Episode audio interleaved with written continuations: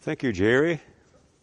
And thank you for that excellent song leading. That's great. Well, Happy New Year to you. A little bit late, but Happy New Year to everyone. We're in 2021 now. It's no longer 2020. Aren't we glad about that? Let's begin with prayer. Holy God, we come before you today to thank you that you have brought us to this point and this time. We thank you, Father, that you have carried us through a very difficult year. And now as we begin this very first Lord's Day in this new year, we pray that we may renew ourselves, be renewed, and rededicate ourselves. That this year we will give of our very best to our Master. Our Father, we pray for today, and we pray for every day of this year. We pray, Father, for this virus that has been such a terrible disaster across not only this country, but the world. And we pray, Father, that this may be brought under control soon this year. We thank you for the vaccinations that are being made available, and we pray, Father, for uh, for better days. We pray now for this congregation. We pray, Father, that 2021 will hold for us and for your glory uh, better days. Now we pray that you will forgive us of our sins. Open our hearts to your word. Open our hearts to what you would have us to be. And Father, today we dedicate ourselves and commit ourselves to seeking to be what you would have us to be, individually and as a congregation. And may present this petition and these thanksgivings and these requests to you in the name of our Lord Jesus Christ. Amen. when I began the first grade in school, there was no such thing as kindergarten in our area. So the very first thing we had to do is to learn the alphabet. And I well remember this blackboard. We had blackboards in those days. And the teacher had written out all the letters of the alphabet, both in the capital letters and uh, in the small case letters. And so there, this was before us. The job that we had first of all then was to learn the ABCs. How important it is to know the ABCs because it is by them that we form words and it is by them that we form sentences and it is by them that we form thought. They are basic to all that we are about. So, what about the Christian life? What about our serving the Lord? What is basic? knowing the basics in the Christian life, I think is very, very important for us because about all that we do and all that we say and all that we accomplish will be based upon those basics. And what are the basics? You saw there in 1 Corinthians 13, verse 13, the last part of the, the last verse in the reading this morning, that Paul identified faith, hope, and love. He said these three. And he said this, these are what really abide. Faith, hope, and love. These are qualities that are more than just something to be admired. Certainly we may admire them. But it is more important to see that these are qualities that are to be implemented in our Christian life. As a matter of fact, some people call these Christian disciplines. There are other Christian disciplines, but these are basic Christian disciplines. And so, as we think about these three, the task before us today, the challenge before us today, is to commit ourselves to these basics every day throughout this year, individually and as a congregation. Three basics. Now, Paul said these three. And when we find something one time, that's important. But if we find it repeated, we need to give attention to it. Not only does Paul bring this out in the church at Corinth, but he also does it with other congregations as well. For example, in the church at Corinth, we have immaturity. I mean, they had bailed up immaturity. This is the most immature congregation in the New Testament. And Paul says what is needed in that immature atmosphere is faith and hope and love. But there are other settings also in which this is emphasized. For example, when he wrote to the churches of Galatia, there were those who were binding things upon individuals that are not a part of the gospel. And they were saying, unless you submit to these, you can't be saved. They were legalistic. Legalism is binding something upon an individual for salvation that is not a part of the Word of God. And so Paul wrote to the churches of Galatia, and he reminded them that here is what really abides faith, hope, and love. He said it is the hope of righteousness, and it is faith working through love that really counts. So, the legalistically minded individual needs to remember the significance of these basics. When he wrote to the church at Colossae, there were some who were quite elitist in their attitudes. They thought that they were cut above uh, everybody else in their relationship with God. Elitism, the idea of being more significant and more important and having a better, a greater understanding, a greater knowledge than the mere peons like the rest of us might have. But Paul said, look, the important thing for you to understand is faith in Jesus Christ, love for one another, and focus upon your hope laid up in heaven. Immature people need to learn the importance of faith, hope, and love. Legalistically minded people need to learn the importance of faith, hope, and love. Elitist people need to learn the importance of faith, hope, and love. When he wrote to the church at uh, Thessalonica, he wrote to a congregation that was disturbed. And when we think about what we hear in our own time so much about end times, you've heard end times over and over. You have all kinds of programs that are laid out here rapture and all that sort of thing, and the time of tribulation. You hear this over and over and over again, so people get disturbed, they get mixed up on this. When Paul wrote, he laid it out very simply. Jesus will come again, he will raise the dead, and we will be brought, after the judgment, we will be brought to our eternal destiny. But when he wrote to Thessalonica, disturbed about that, he said, you need to remember the importance of faith the work of faith, the labor of love, and be steadfast in your hope that is laid up in Jesus Christ. So, the various churches of the New Testament were urged, make this what really identifies you. Faith and hope and love. And so I say today, to us in the congregation at Carrollton, in 2021, let's commit ourselves to being a faithful congregation that is true to the basics, the basics being faith and hope and love. May these prevail.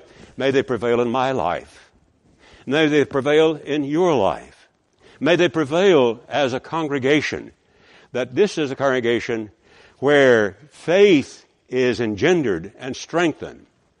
Where love is demonstrated in our care for one another.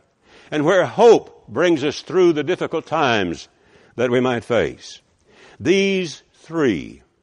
Let's think about them for just a few moments. What do you mean when he's talking about faith? When we, when we look to what faith is, there's these basic aspects that we need to be keeping in mind.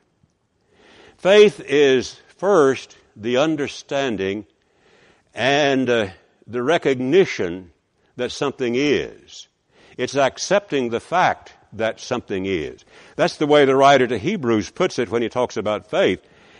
It is uh, the assurance that God is. But there is more than just saying, well, I believe that God is. I believe that. The important thing about faith is it is believing in. It is trust. It is confidence. And the great example that is held out in the New Testament, even though he was a man of the Old Testament, is Abraham. And Paul says of Abraham that Abraham was convinced, notice that, convinced that what God had promised, God would do. Faith is confidence. Faith is trust. And so, what is important for each of us is to put our trust and our confidence in God. Jesus said, unless you believe that I am He, you will die in your sins. But He urged us to put our trust and our confidence in Him. So faith, yes, it recognizes God is, but it goes beyond that. It says, I can rely on God. I can put my trust in God. Trust, confidence, commitment. These show what faith is. Faith involves growth. Paul could write to the Thessalonians again and speak of the way that your faith is increasing. It is growing. And sometimes we call that faithfulness. Faith. So, God's people walk by faith. You remember that passage? We walk by faith and not by sight.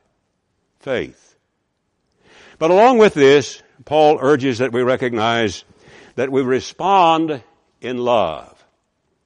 Now, faith, hope, and love is the way it's listed in 1 Corinthians. The same three are mentioned in other passages, not always in the same order, but that doesn't make any difference. So we look now at the emphasis upon love. And we begin there first with this. God is love. Behold the goodness and the severity of God. God is the God of justice as well. These are not contrary to one another, but God is love. Four times in the New Testament, something is said about what God is. John 4, God is spirit. 1 John 1, God is light. Here in 1 John 4, God is love. And we love because He first loved us. And so the admonition is given to us, let your love be genuine. Now how is love really genuine? Let your love be genuine. Jesus said, if you love me, you will keep my commandments. So we are ready to hear what the Lord has to say as we respond in our love to Him. We are certainly the beneficiaries of the love of God. God so loved the world that He gave His only Son. So it is through God's love that has been shown to us that we know that God is love and that we respond in love. Now, what we find in the New Testament is this the practical application of that. That the love of, that we have for God shows itself in the way we love one another. So over and over in the New Testament, the emphasis is made upon loving one another. Love shows itself, for example, in the congregation when we consider ourselves to be that uh, body that is described by Paul. Paul says the church is the body. The body is the church. And in the body, he speaks of different members. Does this several times, especially in 1 Corinthians 12. There are different members in the body. And he says the members care for one another. That's brotherly love. That's loving God, loving one another, caring for one another. He describes the church as a family. And in that family, he urges that we love one another with brotherly affection. In Romans 12, brotherly affection. The term that Paul uses there for brotherly affection is really the idea of family love.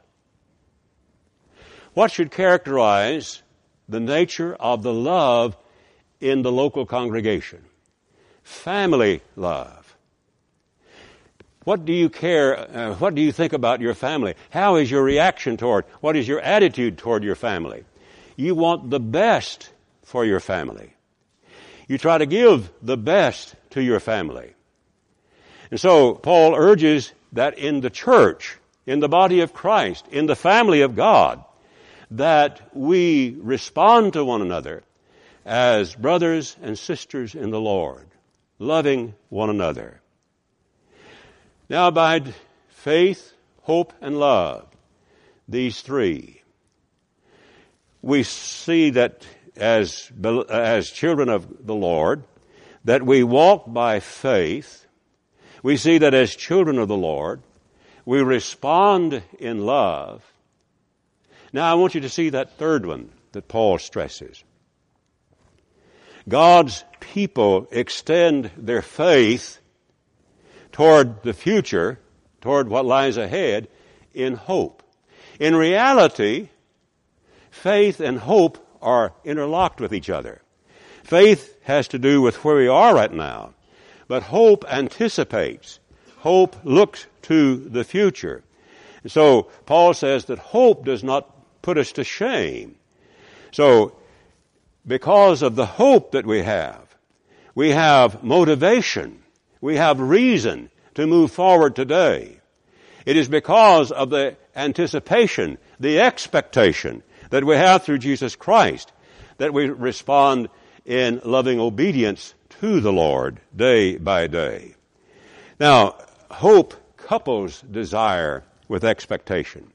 Seemed like I heard somewhere that in regard to hope, that hope has only positive expectations. You heard that, haven't you?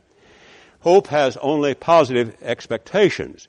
Now, this hope that we have as Christians, as members of this body, of members of this congregation, this is a hope that anticipates what lies ahead. Paul says that the suffering, the burdens of the present time are not worthy to be compared with the glory that will be revealed. That is what our hope is. The glory that will be revealed. Two things I want to say about the nature of hope that are mentioned here before us.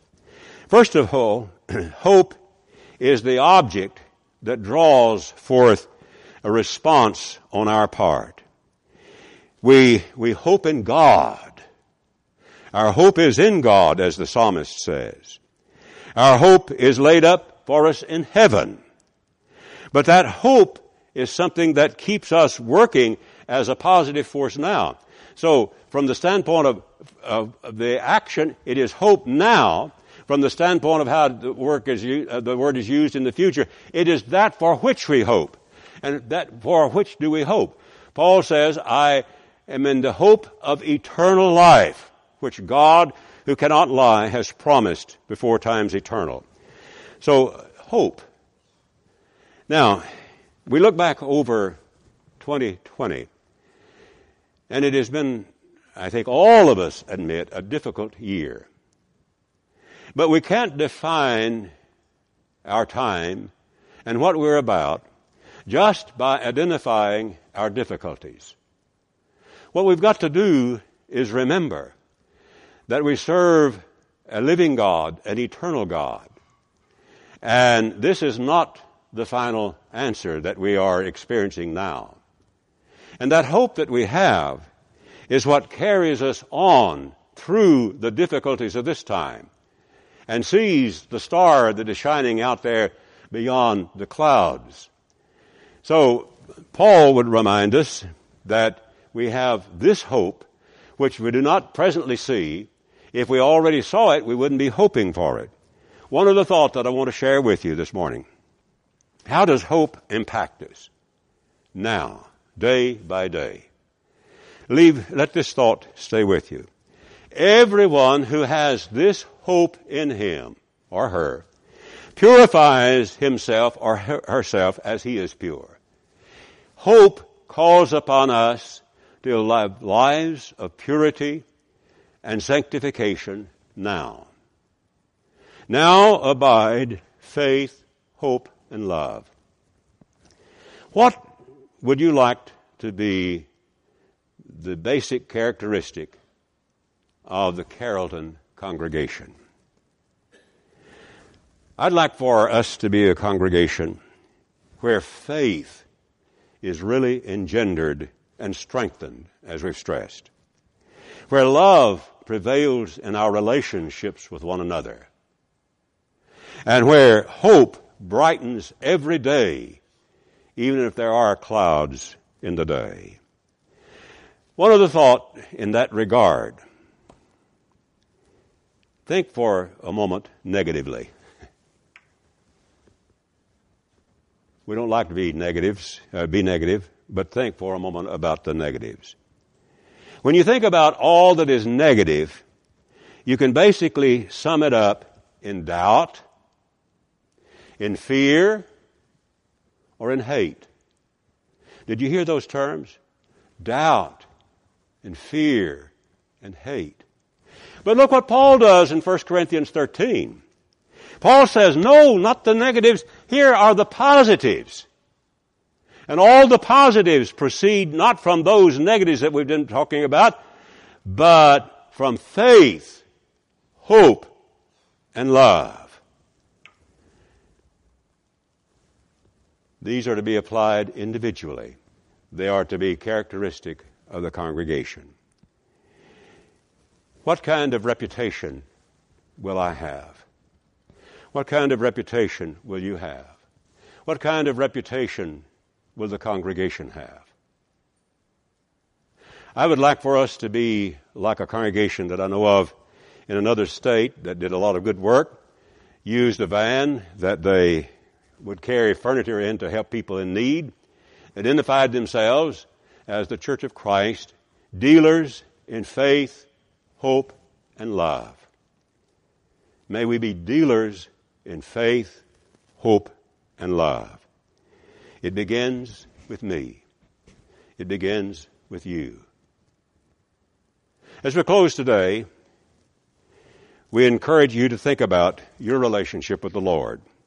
If you've never come to Christ and been baptized into Christ, what a great way to begin a new year and to begin a new life. Whatever your need might be, you're encouraged to accept the invitation while together we stand and sing.